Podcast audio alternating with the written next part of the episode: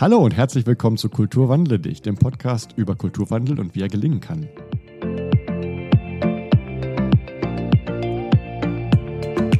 Mein Name ist Markus Schaper, wir sind in der zweiten Staffel und hier geht es vor allem um Female Leadership.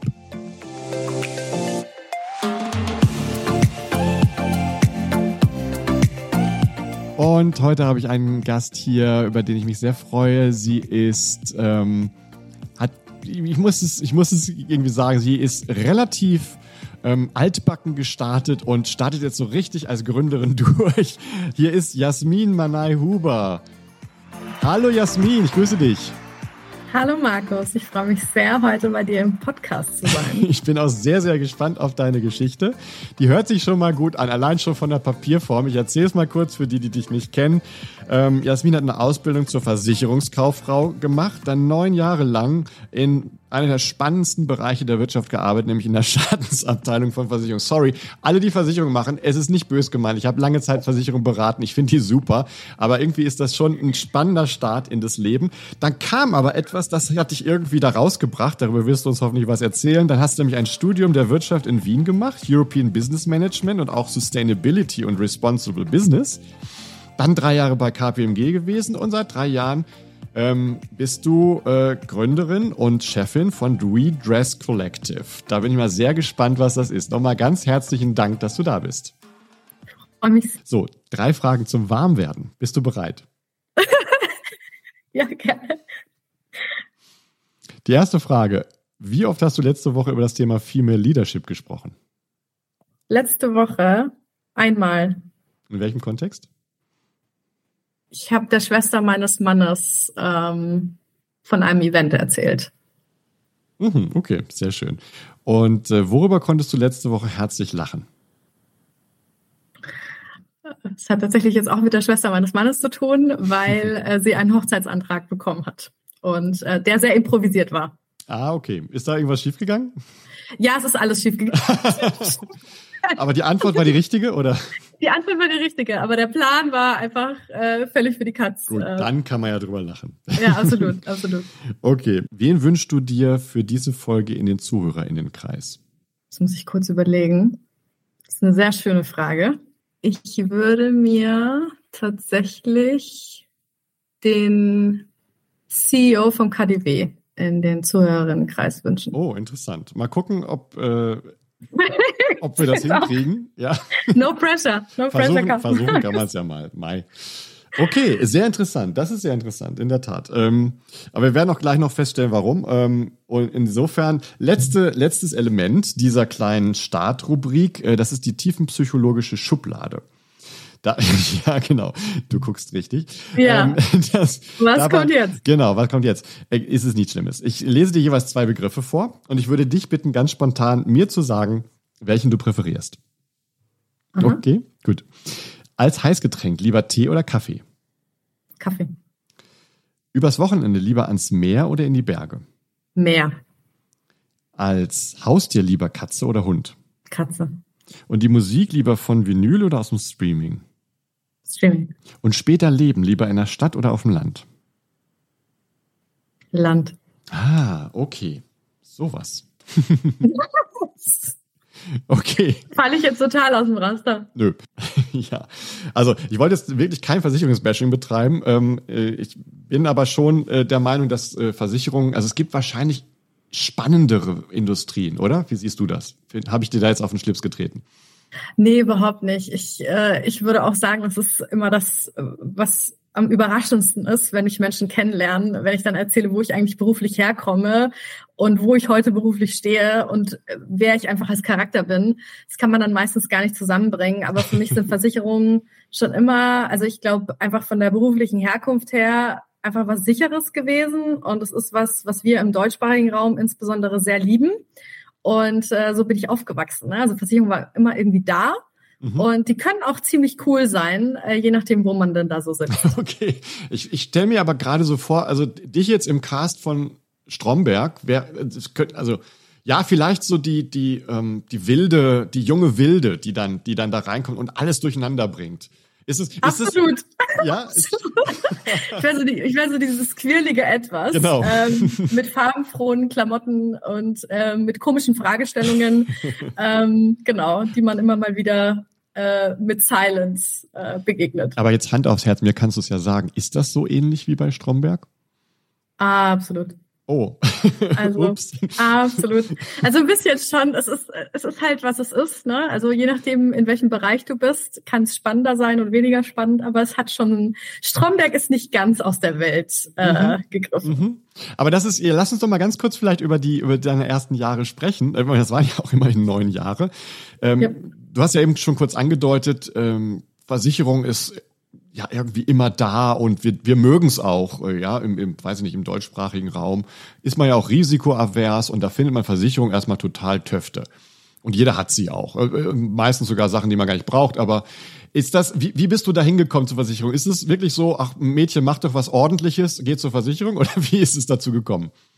Es ist wahrscheinlich sehr, sehr unsexy, aber es kam tatsächlich aus einer persönlichen Herausforderung, ähm, hat sich das ergeben. Mhm. Und zwar habe ich damals, ähm, also ich war gerade mitten im, im Abi und musste aufgrund eines persönlichen Umstandes ausziehen. Und ähm, war, es war mir halt nicht möglich, mein Abi fertig äh, zu machen oder mein, mein Abitur zu machen. Und ähm, die einzige Möglichkeit war dann, in einen Bereich zu gehen, wo ich eine Ausbildung machen kann. Mhm. Und damals war der Versicherungsbereich, also jetzt wirklich denken wir mal äh, 2010, mhm. war der Versicherungsbereich einer, der noch sehr gut bezahlt war. Mhm. Erstens das, auch im Ausbildungsbereich. Und mit dem konnte man auch noch relativ viel machen. Also ich wusste eigentlich schon immer, ich will studieren. Und selbst wenn ich die Lehre mache oder die Ausbildung, wusste ich, ich kann am Ende des Tages ein Studium dran setzen. Also es ist was Solides. Mhm. Und das war eigentlich der Grund. Und ähm, aus einer Not wurde dann eigentlich auch ziemlich schnell etwas, das mir sehr viel Freude bereitet hat. Ansonsten wäre ich da ja nicht neun Jahre geblieben. Genau. ähm, aber es war tatsächlich aus einer Notsituation heraus. Was macht denn die Arbeit in der Schadensabteilung so spannend? Dass du dem Kunden was zurückgibst. Mhm. Also das war eigentlich das, was mich von Anfang an super gereizt hat an dem Bereich. Ich bin ein Mensch, dem Fairness schon immer sehr wichtig war. Also das ist einer meiner Grundwerte. Und ich äh, denke am Ende des Tages, wir alle zahlen irgendwo in eine Versicherung ein und die Erwartung, die wir haben, ist, dass diese Versicherung uns dann im, im Schadensfall oder im Notfall oder im Bedarfsfall tatsächlich dann auch die Leistung erbringt, die wir uns wünschen. Mhm. Und deswegen habe ich eigentlich den Schadensbereich als den relevantesten und spannendsten empfunden mhm. und den eigentlich der am wertschätzen, wertschätzendsten. Mhm, auch was Gutes tun, ne? Ist ja auch was. Genau, ja. Aber bist du dann nicht auch mit viel Leid äh, konfrontiert oder in welchem Bereich Schaden warst du? Ich habe ähm, Schaden gemacht, also am Anfang tatsächlich ganz klassisch so Unfallschaden, dann auch sehr stark in den Sachschadensbereich äh, rein, Kfz, Haushalt, ähm, also diese klassischen Sturmschäden, Einbruch, Diebstahl und so weiter. Und habe dann aber auch Industrieschäden gemacht. Also ich habe relativ, also wo wir dann über Millionenbeträge sprechen. Ja, also mhm. es wird dann schon in, sehr interessant, wenn man dann auch darüber nachdenkt, okay, was ist der maximale Schaden, wenn das Fabrikgebäude XY abbrennt? Abbrennt beispielsweise. Ja, also wird dann sehr, sehr interessant. Aber wie du schon gesagt hast, ähm, du hast mit sehr viel Leid zu tun. Ähm, du, es ist sehr persönlich mhm. am Ende des Tages. Also du hast Situationen von, äh, du wirst angeschrien für etwas, wofür du nichts kannst, ja, weil am Ende des Tages die Leute haben halt die Bedingungen nicht gelesen oder das wurde ihnen nicht richtig erklärt oder sie haben es nicht verstanden oder wollten es überhaupt gar nicht wissen bis hin zu sehr viel Wertschätzung, wo du Geschenke sogar äh, quasi geschickt bekommst und Dankesbriefe. Ja, weil Menschen sehr, sehr dankbar sind dafür, wie du beispielsweise einen Schadensfall nach einem Einbruch Diebstahl gehandelt hast. Gibt's ja, Gibt es einen Moment, der dich sehr berührt hat, den du mit uns teilen möchtest? Oh Gott, also das Berührendste, das ist jetzt sehr eklig, aber es war auch sehr berührend. Ich hatte eine Dame am Telefon, die hatten einen, äh, die hatten einen Wasserschaden, also einen Abwasserschaden und das gesamte Haus war mit Fäkalien äh, beschmutzt. Mm. Und die Frau war fix und fertig. Also die war wirklich fix und fertig. Die hat geweint am Telefon. Ähm, und ich habe ganz viel Seelsorge betreiben müssen. Parallel dazu war es so, dass äh, KPIs natürlich eine Rolle gespielt haben, Performance. Ne? Mhm, mhm, also sprich, wenn du einen Call annimmst, darf der nur so und so lange sein und der muss die und die Qualität haben. Und ich habe einfach alles, es war mir in dem Moment alles wurscht, alles scheißegal. Ich habe einfach dieses Gespräch eine halbe Stunde lang mit der Frau geführt Und die war danach so dankbar, dass sie, sie ist persönlich vorbeigekommen ähm, am Empfang und ich bin runtergegangen und sie hat sich persönlich bei mir bedankt, hat mir einen Blumenstrauß gegeben und hat mir gesagt, das hat ihr, das hat ihr wirklich so viel Kraft gegeben und ähm, hat ihr gezeigt, dass da Menschen am Werk sind. Ach, schön. Das ist schön, ja. Ja. Und gab es auch mal so einen Fall, wo du, naja, du hast eben über die KPIs gesprochen zu einem Call, aber wo du auch mal die Bedingungen sehr flexibel im Sinne eines Kunden ausgelegt hast? Also du hast sehr viel Grauzone mhm. und je nachdem, welches, sag ich mal, welches Volumen du hast und welchen Spielraum du hast, kannst du da schon grau, grau in den Graubereich reingehen. Aber am Ende des Tages ist äh, tatsächlich starkes Vier-Augen-Prinzip. Das heißt, du kannst nicht wirklich über äh, ja, gewisse Bereiche hinausgehen. Also ich würde jetzt lügen, wenn ich sagen würde, ja. Mhm. Aber man, man braucht ja schon auch irgendwie einen gewissen Kompass. Ähm, also einerseits, um möglicherweise Betrug oder sowas auch ähm, Korrekt, festzustellen. Ja. Andererseits auch manchmal äh, macht es vielleicht durchaus mehr Sinn, an den an den an dem Wortlaut der Regeln zu hängen. Manchmal ist es vielleicht auch dann besser, ähm, sich da so ein bisschen interpretatorischen Freiraum zu schaffen. Was was war da für dich? Was, was hat dir den die Kompassnadel geeicht? Was hat mir die Kompassnadel geeicht? Also natürlich ein Stück weit ähm, Empathie, also ein Einfühlungsvermögen und die Möglichkeit, mich äh, in diese Situation einzufinden. Ähm, darüber hinaus ja, du sagst das absolut richtig. Bedingungen haben einen sehr, sehr großen Interpretationsspielraum, absolut.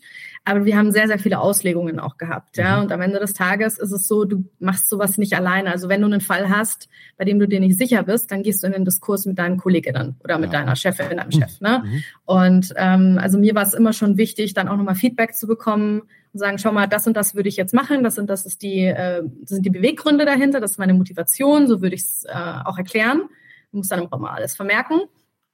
Und solange die Motivation, die Begründung passt, ist alles eigentlich eine Sache von ja, ja und nein. Mhm. Ja, also da kann man schon einiges tun. Mhm. Dann hast du doch noch einmal den Wunsch verspürt, ein Studium anzufangen. Ähm, wie kam es dazu, dass dann plötzlich die Schadensabteilung doch nicht mehr so spannend war?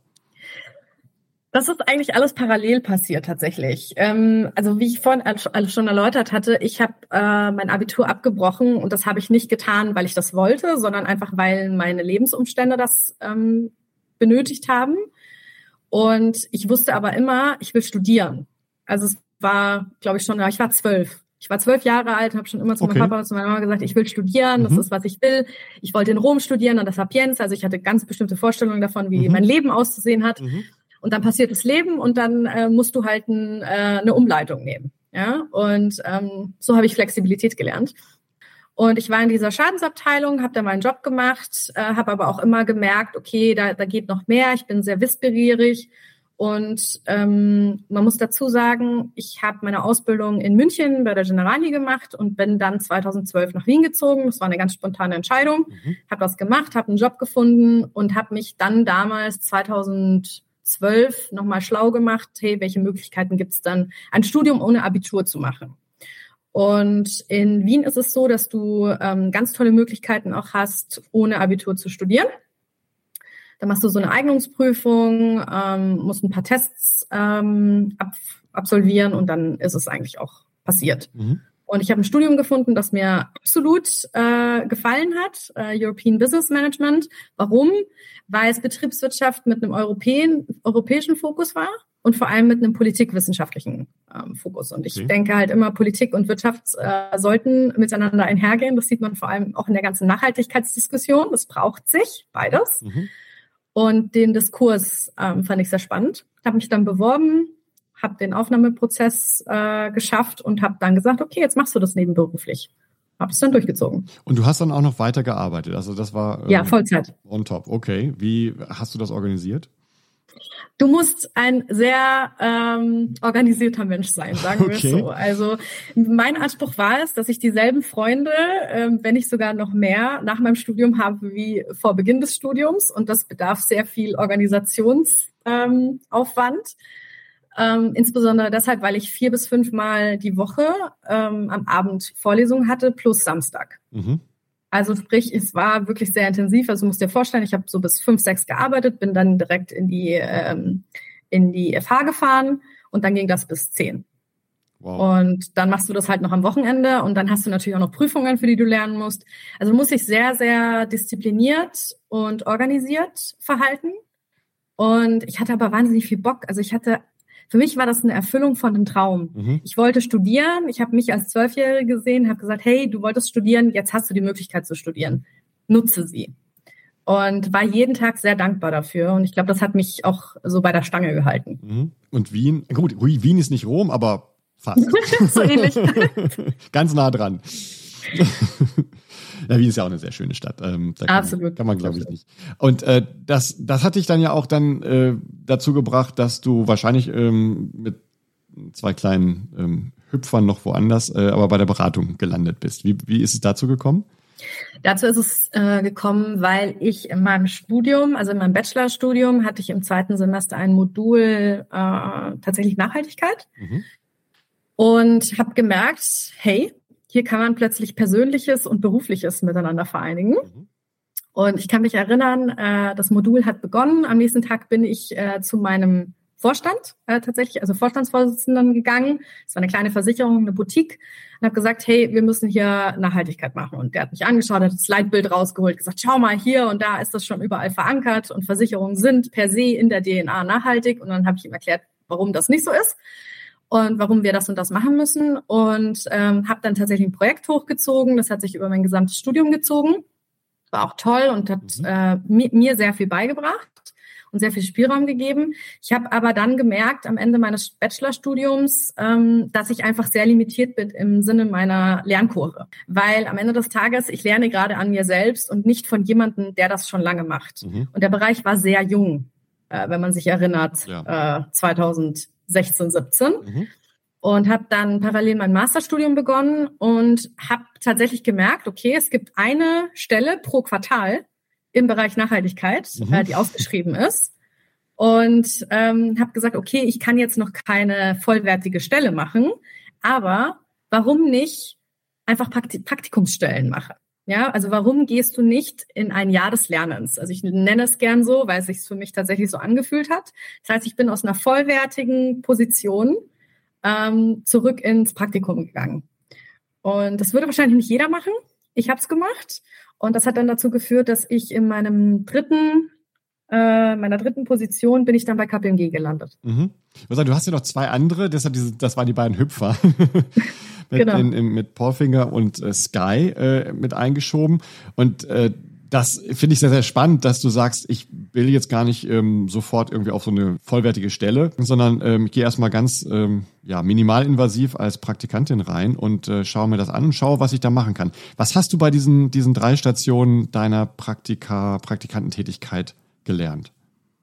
Oh, ganz viel. Also erstmal, ich kam aus dem Versicherungsgewerbe und bin dann äh, in meiner ersten Station zu Palfinger, wie du richtig gesagt hast. Das ist ein Logistikunternehmen. Und ähm, die haben ganz, ganz viel äh, mit Nachhaltigkeit zu tun und waren schon sehr weit, haben äh, ganz viele Maßnahmen schon gehabt, hatten ein richtiges Management, Kommunikation.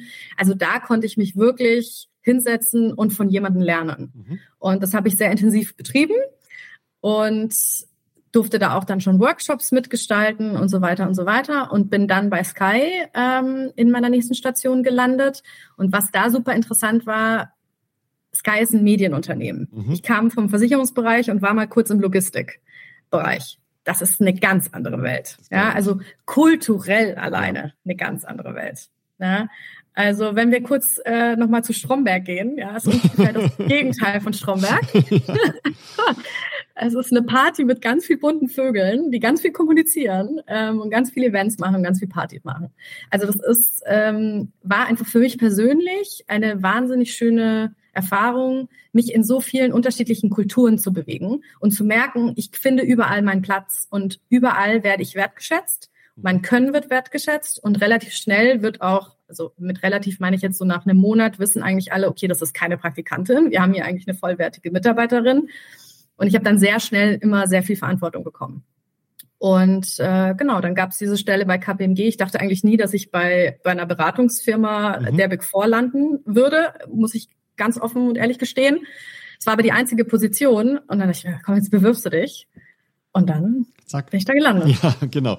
Aber es ist ja sehr spannend, auch aus einer Unternehmenskultursicht. Es ist ja ne, in diesem Podcast auch ähm, Absolut. die Sprache davon. Versicherung, ähm, Logistik, schon auch anders. Ähm, Medienbranche ganz anders. Ähm, und dann Beratung auch wieder anders. Ja. Ähm, was waren so die, was war so der, von diesen vier Steps, was war so der größte Kulturschock, den du erlitten hast auf deiner Reise? Oh Gott, der größte Kulturschock.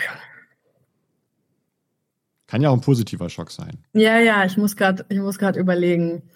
Also tatsächlich im, im, also wenn man jetzt mal überlegt, du kommst aus dem Versicherungsbereich, der ist sehr konservativ ähm, und gehst dann in ein Medienunternehmen ähm, mit der Stufe, mit der Zwischenstufe Logistik. Also Logistik natürlich super männerdominiert. Ne? Mhm. Also das muss man schon noch dazu sagen. Das ist mir dann schon auch aufgestoßen. Ähm, und im, im Medienbereich muss ich aber auch sagen, sehr laut. Es sind sehr laute Menschen. Und zwar mhm. allesamt. Mhm. Und sehr kommunikativ. Mhm. Und wenn man aus dem Versicherungsbereich kommt, also ich bin ein sehr kommunikativer Mensch, aber das war schon nochmal also ich, ich saß irgendwann mal da und, und dachte mir so, es ist so laut, es ist so viel los, ja, weil ständig waren Menschen in Interaktion und das kannte ich so gar nicht, ja, und da musst du dich einfinden und ähm, ich habe aber relativ schnell gemerkt, boah, da habe ich Bock drauf. Ähm, ich habe auch selber gemerkt, ich musste da wieder reinfinden. Ne? Also mhm. ich dachte auch nie, dass ein Job so sein kann. Und der Beratungsbereich, muss ich ganz ehrlich sagen, Schock, den ich da erlebt habe, der hat eher mit Ego zu tun. Okay. Und zwar ähm, dahingehend, dass ich gelernt habe, das war mir davor nicht so bewusst, wie, wie viel Ellenbogenmentalität, wie viel Ego und wie viel Politikum in einem Unternehmen zusammengehen können. Und das ist schon, und das jetzt eher leider im negativen Sinne. Mhm. Ja, also wie viel es tatsächlich darum geht, ähm, sein Ego irgendwie zu pushen und nicht das Wohl aller mit zu berücksichtigen. Mhm. Jetzt hast du ja ein bisschen erzählt, wie du dich dann eingefunden hast in dieser Kultur. Ähm, was hast du mitgenommen jetzt auch für deine Gründung und wo du sagst, das sind Werte oder das sind Elemente einer Kultur, die mir sehr wichtig sind, die möchte ich auf jeden Fall weiter behalten? Also was mir ganz wichtig ist, ist eine Kommunikation auf Augenhöhe und jeden Menschen mit Wertschätzung und Respekt zu begegnen. Das klingt jetzt mal sehr fluffy, was ich da sage, ist es aber nicht, weil am Ende des Tages habe ich sehr wenige Arbeitsplätze gesehen, bei denen das tatsächlich der Fall war. Mhm. Also es klingt alles immer so nett und es steht auch in jedem, in jedem Unternehmensprofil drin und bliblablub, ja. Aber es ist tatsächlich viel schwieriger getan als geschrieben. Und ähm, das ist insbesondere etwas, das ich positiv aus meiner Ausbildungsstätte mitgenommen habe. Äh, mein erster Chef war ein großartiger Chef, der genau das gemacht hat. Also der hat, der hat selber Teilzeit gearbeitet, weil er auf die Kinder aufgepasst hat.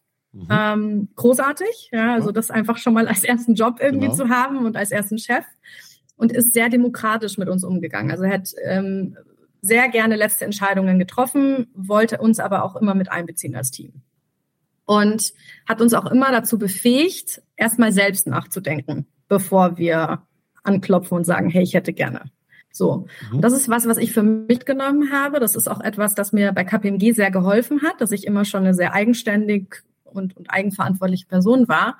Und das ist auch etwas, das ich sozusagen in meine Führungs Persönlichkeit bei Readers Collective da mitgenommen habe. Ja, also ich möchte Menschen fördern und fordern und manchmal wissen Menschen gar nicht, wie viel ihnen in, in ihnen drin steckt, weil sie auf eine bestimmte Art und Weise sozialisiert wurden. Mhm. Ja, und ähm, ich bin ein Mensch, ich, ich kann Menschen recht gut lesen und ich glaube, das ist auch etwas, das ich ganz gut transportieren konnte jetzt in meine äh, Leadership-Tätigkeit. Mhm. Mhm.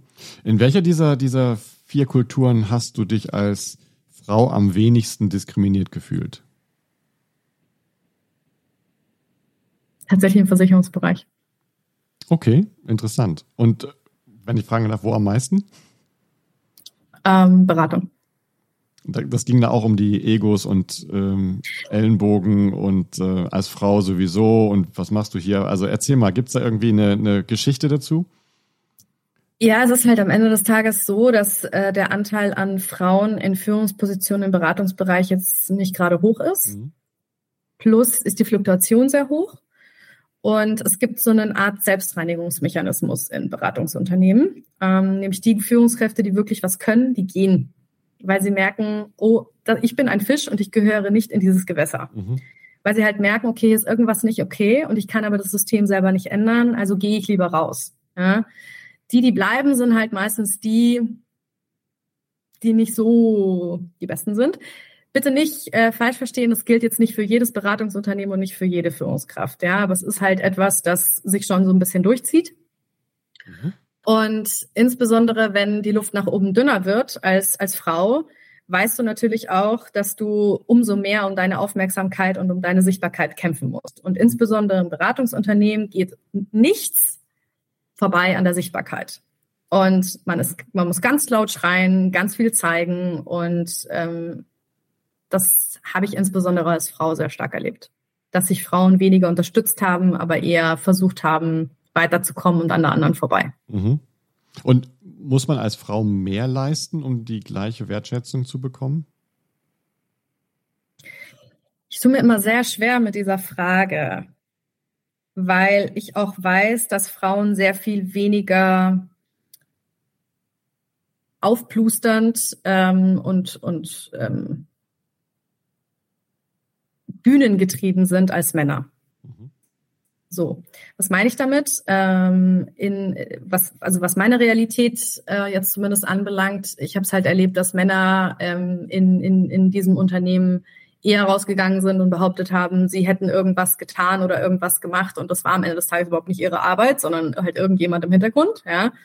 Und die Frauen wiederum haben schon versucht, ähm, dann wiederum auch die Arbeit also erstens gar nicht so laut darüber zu sprechen und das so aufzubauschen, ja, und zweitens dann doch auch ins Spotlight den Personen zu geben, die tatsächlich die Arbeit verrichtet haben. Und das führt dazu, dass sich deine, dein Erfolg vielleicht schmälert mhm. gegenüber dem, was ein Mann geleistet hat. Muss nicht sein, habe ich aber so erlebt. Mhm. Und ist das ähm, im, im Kontext mit den Beratungsprojekten, die du dann gemacht hast, da warst du ja viel bei, bei Klienten, ähm, mhm. nivelliert sich das dann ähm, oder ist es auch bei der Beratungsarbeit vor Ort ähm, so ellenbogenartig und ähm, Leute klauen sich gegenseitig die besten Ideen und so? Nee, überhaupt nicht. Also bei der Beratungsarbeit mit dem Klienten oder mit, also mit der Kunde, mit dem Kunden überhaupt nicht. Das mhm. äh, ist eine sehr wertschätzende Tätigkeit, ähm, weil du direkt vom Kunden, von der Kundin Feedback bekommst. Das war eigentlich die Arbeit, die mir am meisten Spaß gemacht hat. Ja, also wenn wir mal jetzt aus der, aus der, aus dem ganzen Politikum, ich nenne es jetzt mal Politikum, ja, aus diesem ganzen Politikum rausgehen, war die Projektarbeit das, was ich einfach sehr geliebt habe. Ja, weil du gemerkt hast, okay, du kannst hier was bewegen ähm, und äh, deine Persönlichkeit und deine Art und Weise, ein Projekt umzusetzen, hat Raum. Mhm. Dann hast du aber irgendwann trotzdem gesagt, ich möchte jetzt gründen. Warum hast du der Beratung dann trotz der tollen Projekte den Rücken gekehrt? Das ist keine ein Moment äh, Antwort. Äh, also ich hatte nicht diesen einen Moment, wo ich mir gedacht habe, okay, jetzt gründe ich, jetzt habe ich die Idee, mhm. sondern es ist so eine Akkumulation von äh, sehr vielen Momenten und, und Dingen. Also ich hatte ja vorher schon erwähnt, dass einer meiner Grundwerte Fairness ist und ähm, ich bin mit, mit 14 Vegetariern geworden und äh, meine Familie italienischer Seite ist kommt also aus dem Fischer, Fischereibereich. Das heißt, man kann sich glaube ich vorstellen, wie groß die Diskussionen waren. Ja. Ähm, habe also schon sehr früh immer argumentiert, warum für mich gewisse Dinge Sinn machen oder nicht. Und es war dann so 2013, äh, ich weiß nicht, ob sich vielleicht die Hörerinnen und Hörer erinnern können, äh, ist Folgendes passiert. Ähm, Fast Fashion Häuser produzieren sehr stark im, äh, in Bangladesch mhm. und ähm, Fabrikgebäude in Rana Plaza sind zusammengestürzt, tausende Menschen sind gestorben, es gab mehrere äh, Verletzte und so weiter. Und das hat dazu geführt, dass ich eigentlich mein gesamtes Konsumverhalten in Bezug auf Mode in Frage gestellt habe. So 2013 war sozusagen ein Stück weit der, der Anfangspunkt, wenn man so möchte, der Startpunkt. Und ich habe angefangen, nur mal Secondhand zu kaufen, habe sehr, sehr stark hinterfragt, was ist eigentlich nachhaltiger Konsum, was bedeutet das, habe versucht, da meinen Weg zu gehen. War aber sehr schwierig, weil ich ähm, schon immer eine Person war, die sich sehr stark über Mode ausdrückt und ich habe einen sehr großen Modeappetit. Das heißt, ich hatte einerseits diese starke, starke, ähm, diesen starken Willen und diese starke, dieses starke Bedürfnis nach Nachhaltigkeit und andererseits aber diesen Modeappetit und diese Modeverrücktheit. Und das zusammenzubringen ist crazy schwierig, mhm. wirklich. Und ähm, also ich war eigentlich zu keinem Zeitpunkt zufrieden und hatte dann aber 2017 ähm, tatsächlich schon die Idee zu Readers Collective, nämlich einer Plattform, auf der man Mode leihen kann. Mhm. Ich kannte halt immer nur Secondhand kaufen und das ist per se schon nachhaltiger, das ist ja toll, hat aber mein Pain nicht gelöst. Warum?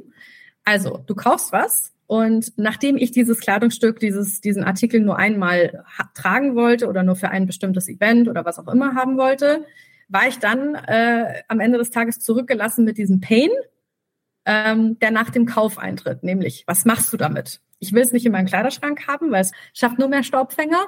Zweitens, ähm, wenn du es verkaufst, dann ist damit Wertverlust verbunden und Aufwand.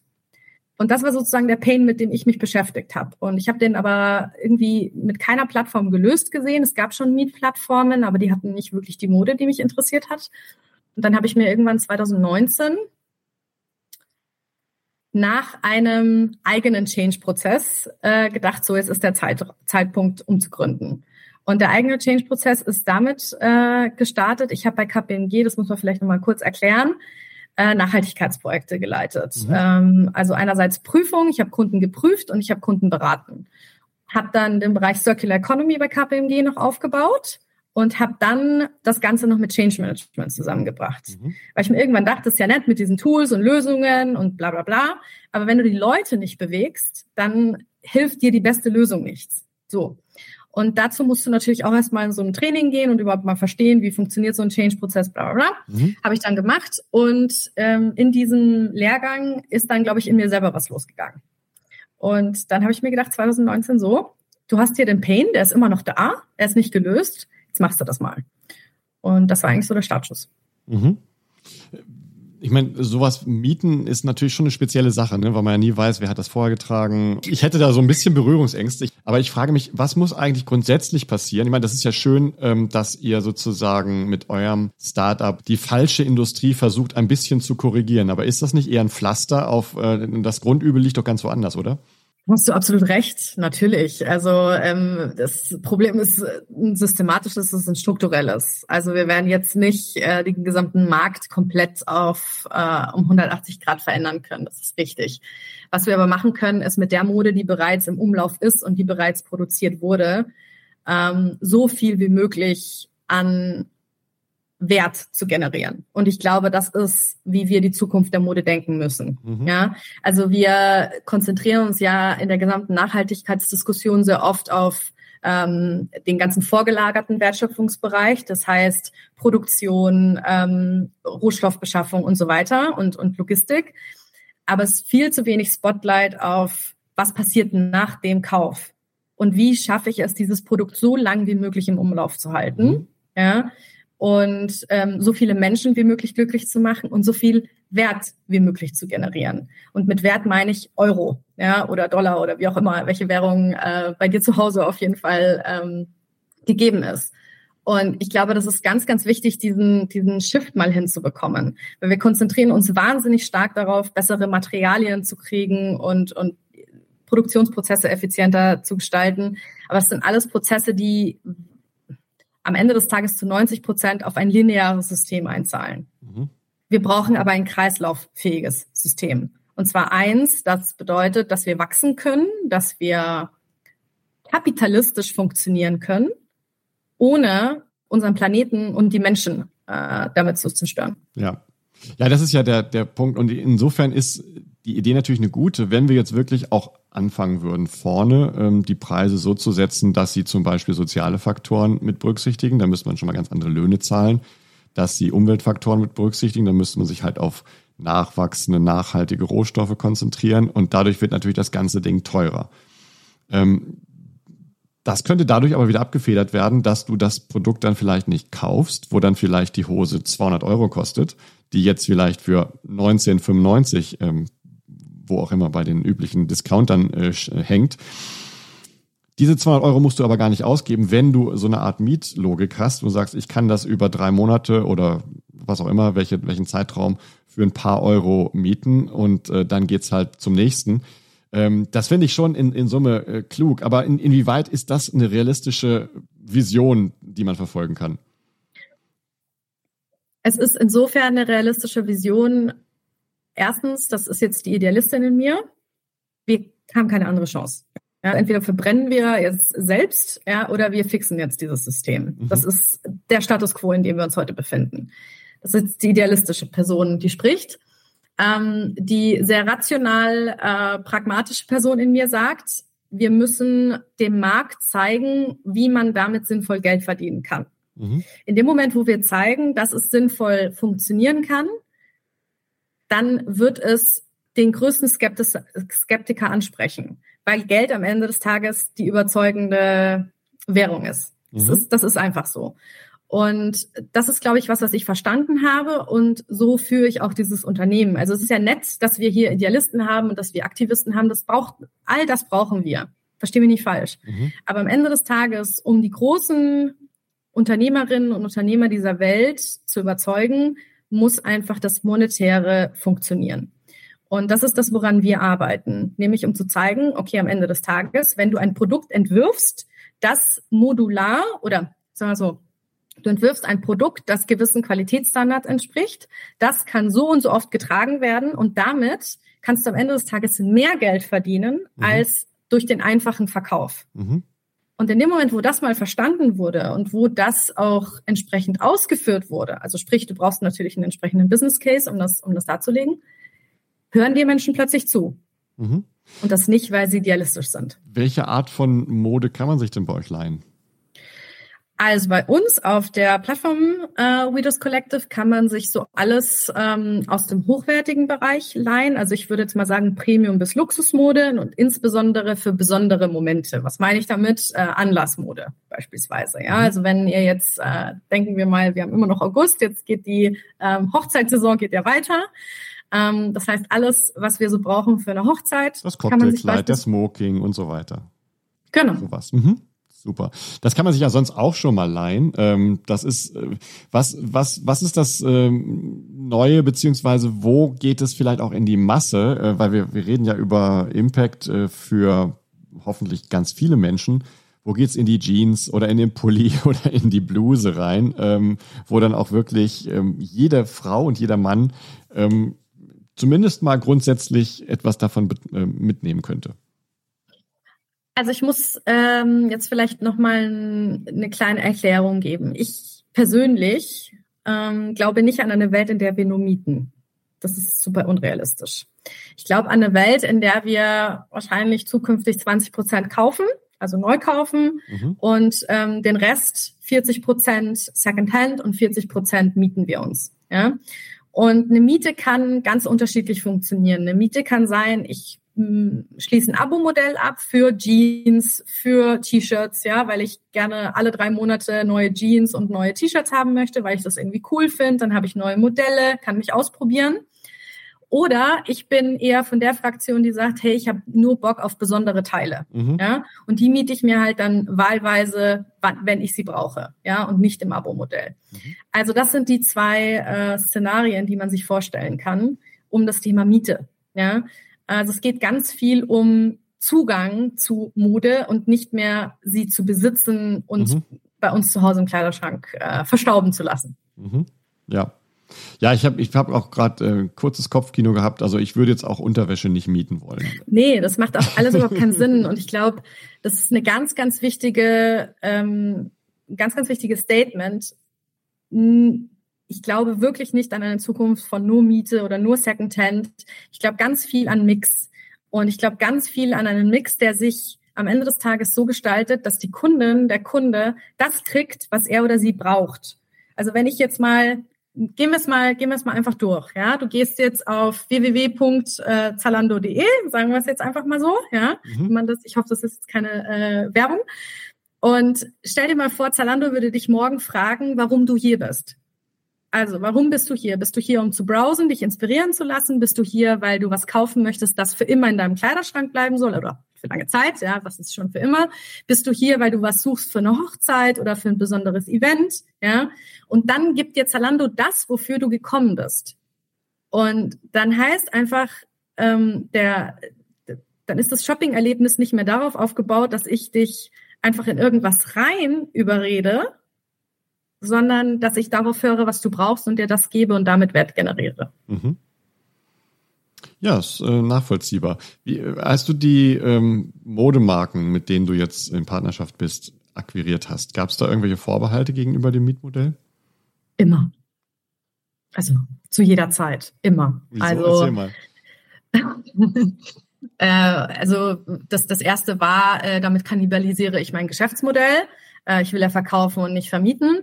Ähm, bis du erklärst, äh, mit welchen Produkten du am Ende des Tages mehr Geld verdienen kannst, nämlich beispielsweise wir fangen dann an mit Überbeständen, wir fangen an mit Sample Pieces, wir fangen an mit dem, was einfach im normalen Sales Stream nicht funktioniert, mhm. ja, oder nicht mehr so wertgenerierend ähm, verkauft werden kann. Und ähm, ich würde mal sagen, das ist im Regelfall geht das so drei bis sechs Monate und dann sind die jeweiligen Personen überzeugt, weil das Feedback für sie spricht. Also wir haben ja Kundinnen, die dann die Produkte mieten, die auch Feedback geben und sagen, hey, cool, die Marke hätte ich sonst nie ausprobiert. Äh, schön, dass ich Zugang dazu habe. Zweitens, ähm, sie merken, dass sie mit einem Kleidungsstück am Ende des Tages drei bis vier bis fünfmal mehr Umsatz machen können im Vergleich zum Verkauf. Mhm. Und das wiederum spricht halt für sich selbst. Die kriegen dann eine Provision dann oder kauft ihr Korrekt. das? Okay, ja, okay.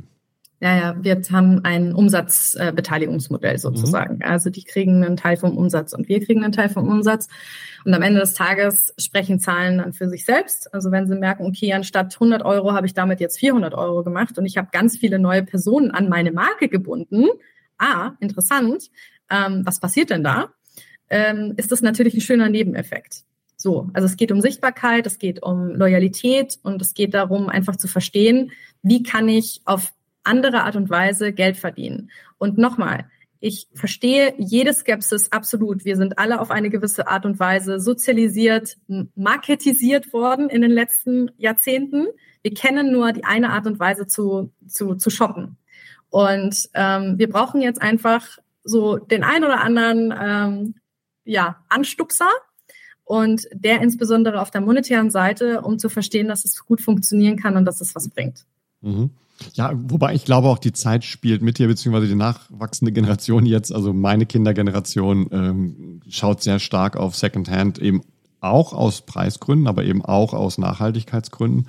Und ich glaube, die, die Circular Economy, die wird mehr und mehr kommen in mehr und mehr Bereichen ähm, einfach äh, Fuß fassen. Und dazu gehört sowohl ähm, das Recycling im Sinne eines Second, Third, was auch immer, Hand, ähm, als auch äh, das, das Mietmodell. Da hast du ja auch im Grunde mehrere Hände, durch, den ein, durch die ein Kleidungsstück durchgeht. Nur eben, dass da immer ein, eine zentrale Party sitzt, die sicherstellt, dass das von der Qualität her, Reinigung und so weiter ähm, alles gut funktioniert. Absolut. Ähm, wie ist das denn so auf, äh, auf, auf Modemessen und, und Ähnlichem? Ich stelle mir das so vor, ähm, da kommt man dann hin, du bist natürlich äh, wunderbar angezogen, ähm, alles ist Glamour und äh, dann kommen so die ersten Gespräche und dann sagt man, naja, wir machen, ja, wir machen Sachen zum Mieten und dann drehen sich so alle mit dem Champagnergläsern weg oder wie, wie kann man sich das vorstellen? Ach, gar nicht unbedingt. ähm, also natürlich ist, äh, wie schon gesagt, die Skepsis ist da und sehr viele sehen es einfach noch als kannibalisierendes Geschäftsmodell. Ähm, es sind aber meistens die, die damit noch keine Berührungspunkte haben. Und ich glaube, wir kennen das aus sehr vielen anderen politischen Bereichen. Wenn ich von etwas, mhm. mit etwas noch nie Berührungspunkte habe oder hatte, dann habe ich die größte Skepsis. Ne? Also das ist menschlich. Wir sind alle Menschen am Ende des Tages. Ähm, und ich muss auch ganz ehrlich sagen, ich komme dann nicht von der Ecke äh, oder von der Seite und sag äh, hier das und das und deswegen und deswegen. Nein, ich gehe einfach in ein ganz normales Gespräch. Äh, ich verstehe auch mein Gegenüber, ja, dass ähm, und ich glaube, es ist wieder die Empathie auch für das andere, äh, für die andere Person und in der Situation ist ganz, ganz wichtig.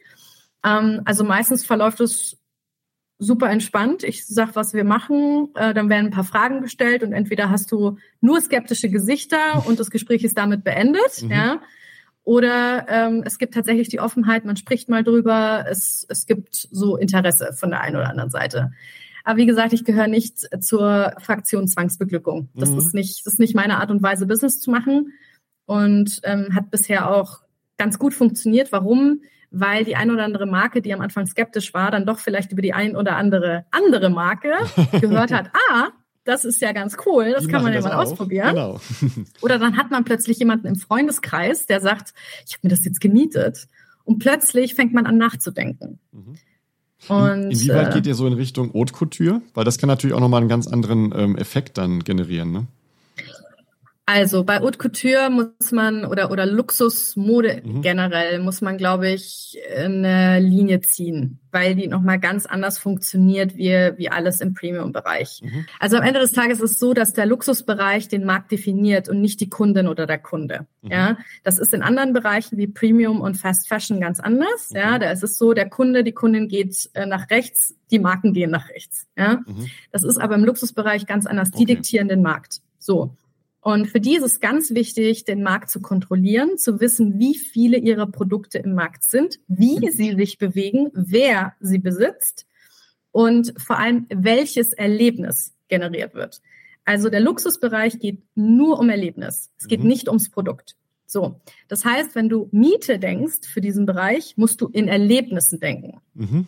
Und ich hatte ein Gespräch einerseits mit äh, LVMH zu dem Thema und aber auch mit Gucci. Ähm, und fand sehr, sehr interessant, einfach zu lernen von diesen Marken, wie das Konzept Miete, man darf es dann nie so nennen, ja, aufgesetzt werden muss, um für sie zu funktionieren. Ich gebe dir ein Beispiel. Erlebe einen Abend mit Dior, ja, und du trägst ein ähm, Archivteil von Dior, Mhm. ja. Das ist, was sie verkaufen wollen. Da geht es dann um Craftsmanship, da geht es um die Experience, da geht es um das Gefühl, dich so zu kleiden und so zu sein wie niemand anders im, im Raum. Mhm. Und es ist ja auch, manchmal ist es ja dieses Einmalige, ne, dass man diese Robe dann das eine Mal getragen hat, once in your lifetime. Deshalb ist es ja so eine besondere Erfahrung. Und Genau. man wird die jetzt ja nicht äh, bei allen Hochzeiten, in der man so eingeladen ist oder äh, in, in der Disco ähm, zehnmal im Jahr anziehen, sondern dann, und deshalb kam ich drauf, äh, dann ist es eigentlich mit dem einen oder vielleicht mit dem zweiten Mal maximal getan und dann äh, ist da eine wunderbar gefertigte Robe, die eigentlich dann weggeschmissen werden würde. Korrekt. Und dafür ist ein Mietmodell ideal. Ja, Ja? genau. Ähm, und Aber noch habt ihr niemanden äh, aus den äh, Markenkreisen in eurem, in eurem Sortiment, oder? Also nicht aus dem Bereich äh, der zwei Marken, die ich gerade genannt habe. ja, also ähm, das ist Creme de la Creme und ich arbeite dran und ich bin sehr froh, auch mit diesen Marken schon im Gespräch zu sein. Das ist, glaube ich, mehr, als ich mir vor drei Jahren hätte erträumen äh, lassen. Aber es ist ein, es ist ein Markt, der für sich nochmal schwieriger zu begehen ist. Ja. Mhm. Aber das ist auch völlig in Ordnung. Und ähm, ich bin sehr froh, es gibt ja sehr viele Marken im Premium-Bereich, die sehr offen dem Thema gegenüberstehen und mit denen man das auch ganz toll machen kann, ähm, weil einfach die Qualität des Produkts Mhm. dafür super geeignet ist. Ja. Ich möchte noch ein Wort zum Thema Fast Fashion sagen. Für Fast Fashion AnbieterInnen, ähm, und hier kommt der monetäre Aspekt, ist das Thema Rental oft sehr schwierig. Warum? Weil sie das Produkt gar nicht haben, das für Rental geeignet ist. Ja. Erstens, du wirst nichts mieten, was du für 20 Euro kaufen kannst, ja, und du wirst nichts mieten, was du am Ende des Tages nur zweimal tragen kannst, weil du es dann wegschmeißen musst, ja, weil die weil es faserig ist, weil einfach die Nähte nicht passen und du Mhm. so viel Repair reinstecken musst, dass es am Ende des Tages teurer wird, als das Produkt neu zu kaufen. Ja?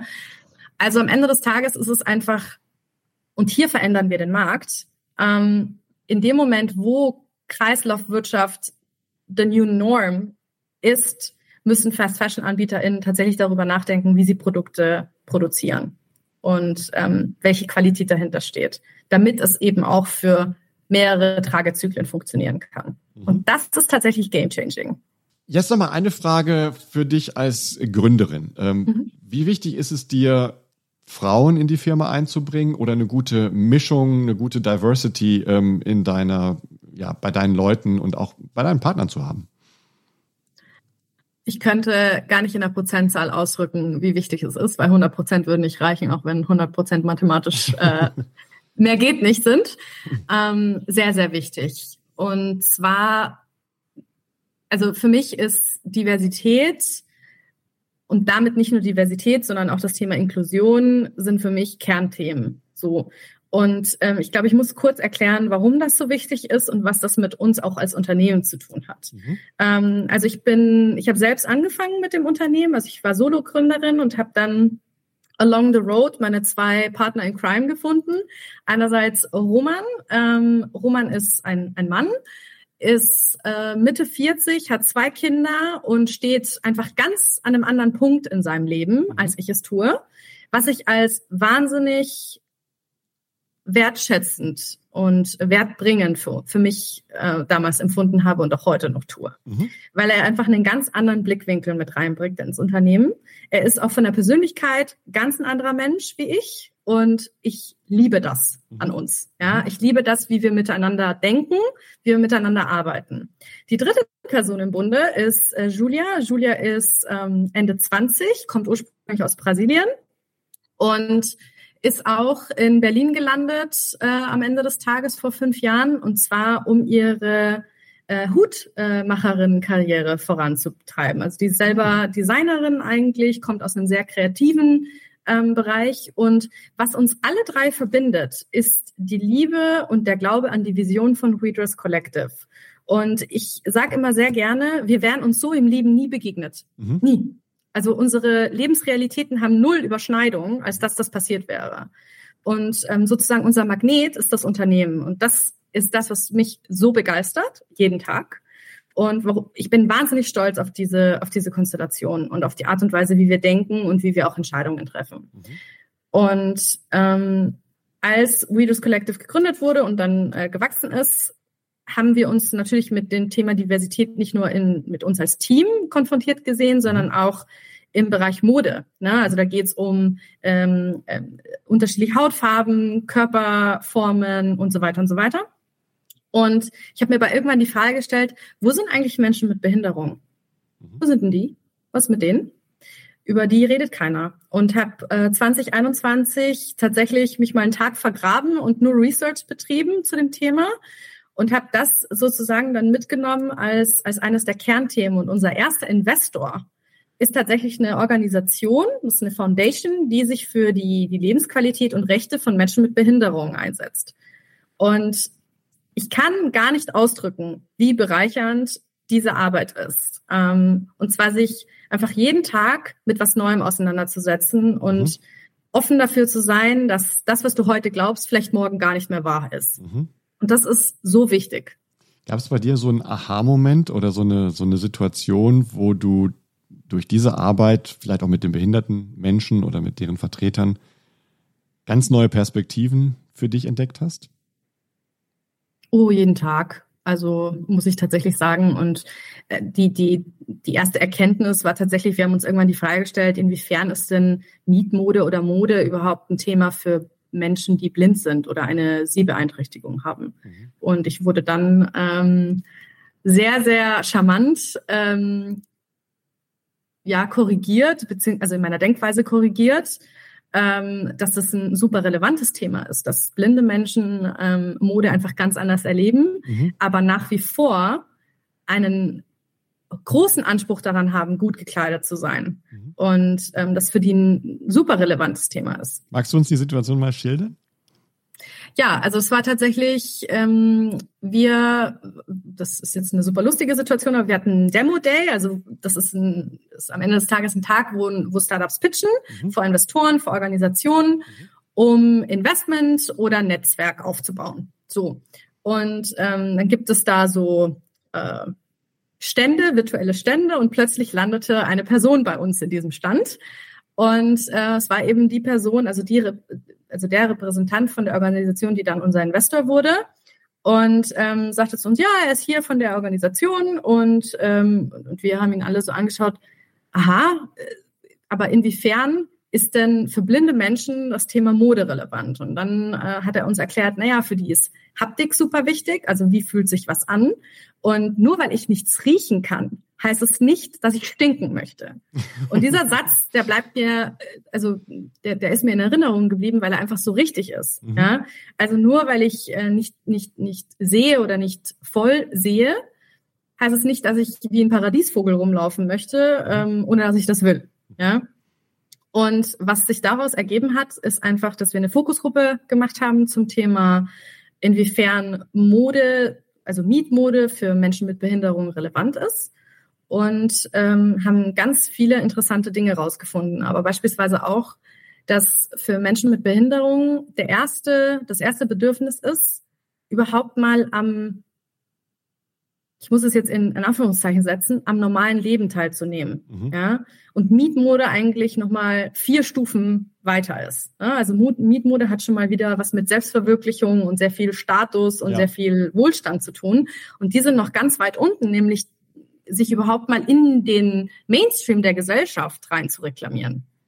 Und ähm, hier kann aber Mietmode beispielsweise dann auch wieder spannend sein, weil wenn Labels beispielsweise, die eben Mode für Menschen mit Behinderung herstellen, Teil von, von, von Readers Collective sind, haben die plötzlich Zugang dazu mhm.